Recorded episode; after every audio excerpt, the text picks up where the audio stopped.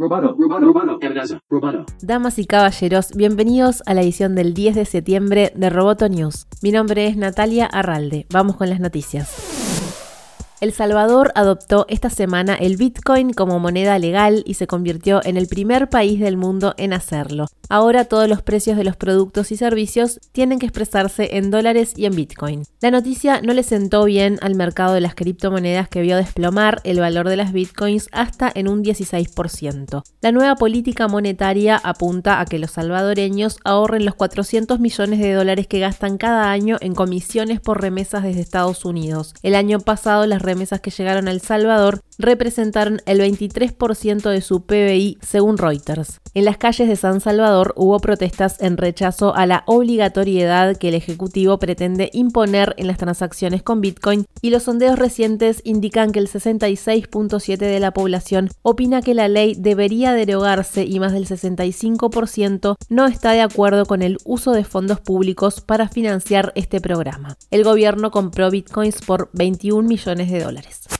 El área de inteligencia artificial del Centro de Estudios en Tecnología y Sociedad de la Universidad de San Andrés, el CETIS, publicó su evaluación de la preparación del sector judicial de América Latina a la hora de adoptar responsablemente tecnologías de inteligencia artificial en sus procesos. La publicación cuenta con cinco documentos de investigación realizados por un equipo multidisciplinario de 11 investigadores de la región que analizan específicamente los casos de Argentina, Chile, Colombia, México y Uruguay. Los documentos identifican el uso actual de inteligencia artificial y tecnologías digitales relacionadas por el sector judicial, una evaluación su potencial aplicación para abordar sus necesidades y desafíos clave, y también el debate sobre cuestiones críticas en el diseño y la implementación relacionadas con la equidad, la responsabilidad y la independencia judicial. Los documentos se pueden encontrar en cetis.lat.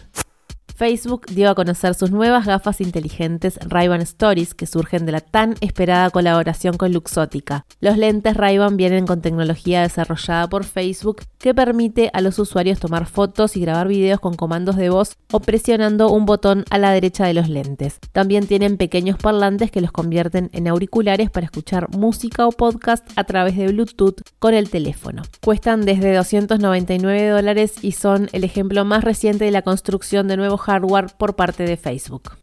Ford fichó al máximo responsable de Apple Card y ex ejecutivo de Tesla, Doug Field, Phil pasará a formar parte de Ford como jefe de tecnología avanzada y sistemas integrados. En un comunicado oficial de Ford, su CEO indicó que Doug es uno de los líderes de ingeniería y diseño de productos más respetados del mundo y ha sido una fuerza impulsora detrás de productos innovadores en automóviles, tecnología y movilidad. Dentro de Ford se va a encargar de aspectos como la integración y validación, la arquitectura, la conectividad o las tecnologías de punta de los futuros vehículos de la compañía. Field, que había comenzado su carrera en Ford, también pasó por Segway, Tesla y Apple. Este movimiento plantea de nuevo incertidumbre sobre cómo seguirá el trabajo sobre el coche de Apple, que ya lleva unos 7 años de desarrollo. Roboto News es parte de Dovcast. Te invitamos a seguirnos en www.amenazaroboto.com, arroba amenazaroboto y facebook.com barra amenazaroboto. Roboto News.